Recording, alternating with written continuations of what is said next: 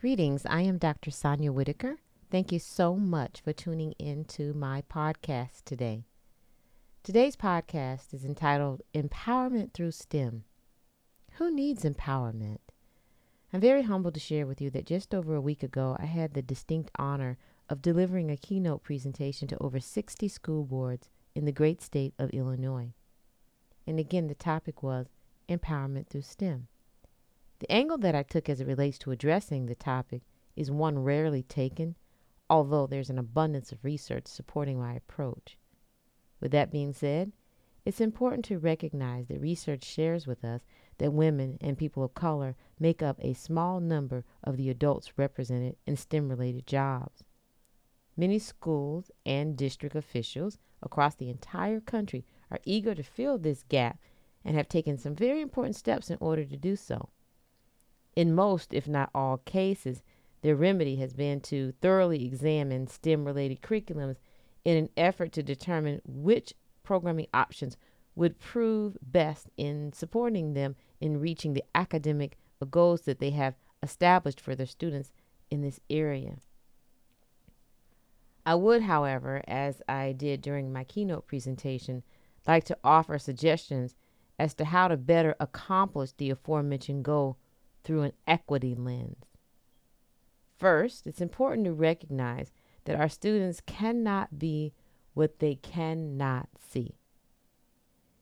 In instances in which our intent is to gain the interest of our girls or our female students, it's important to implement culturally responsive practices. Now, let me go a little bit deeper and more specific as it relates to that. The purchasing of STEM related curriculums is great in that when we do so, we accomplish our goal of providing our students with exposure to STEM related activities. However, making the purchase of the STEM related curriculum is actually not enough. Research shows us that girls are interested in STEM related subjects, but they feel that they can't do well in those classes due to stereotypes that are in alignment with statements such as women in science, as opposed to simply referring to female experts in the field as scientists. You see, the bottom line is that the extent to which our girls and our students of color will fully engage in the process of learning STEM related concepts is directly tied to the extent to which they believe that they are intellectually capable of doing so ensuring them of this is actually our role as educators.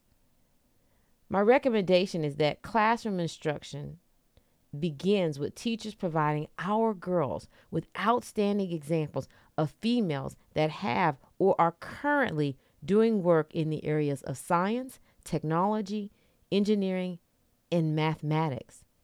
It is important for our girls to realize that people like Katherine G. Johnson are actually alive and well. And for those of you who don't know, for those of you who haven't had the opportunity to see the movie Hidden Figures, the movie Hidden Figures is about the life, the professional life of Katherine Johnson, who was very, very instrumental in computing mathematically the path from Earth to space. And in, at least one instance, an astronaut would not leave Earth without being confident that African American mathematician Miss Katherine Johnson actually did the computation. And so when I think about this term of empowerment through STEM, my mind does not lend itself to a curriculum. And with all due respect to the experts that are in the involved in the process of developing curriculums for us, what I am suggesting is that we as educators have a responsibility to be culturally responsive in terms of looking at those curriculums and make sure that it connects to the spirits, the lives, and the interests of the students that we serve, and in this case, the girls.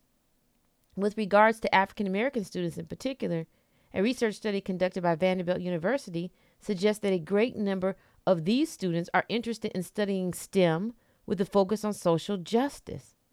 You see, they're fully aware of career options related to studying aerospace engineering and the like.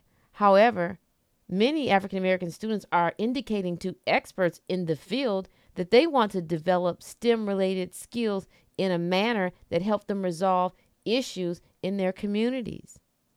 And an example of that is specific to a study that is being done by students and researchers at Michigan State University. And I'm, I'm excited to share with you that researchers at Michigan State University have coined a term, and the term that they have coined is called domicology.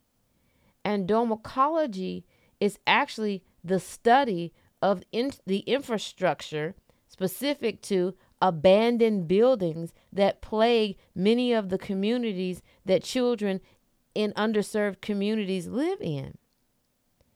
And so, for a brief history about that, the the, the study of domicology, in its in in the sense of the term, again, allows the researchers to determine what materials in those buildings that are abandoned can be reused or recycled.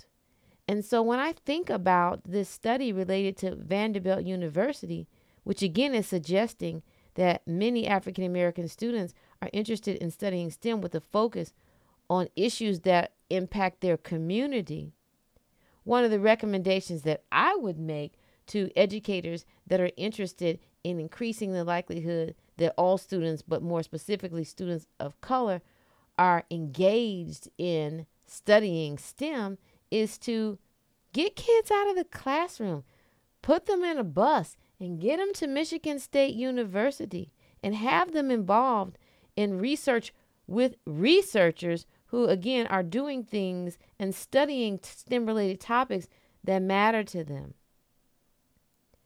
My recommendation with regards to African American students in particular is specific to the need for us to implement more culturally responsive approaches to empowering them. And the best way to do that is by exposing them to examples of adults in STEM related careers that actually look like them. And two, by involving them in the process of selecting a STEM curriculum that is project based and has an emphasis on allowing them to address topics that matter to them and their communities. Thank you so much. I love growing with you to gain immediate access to this content. It has also been articulated in the form of writing on my blog, which you can access at sonyawhitaker.com, S O N Y A W H I T A K E R dot com.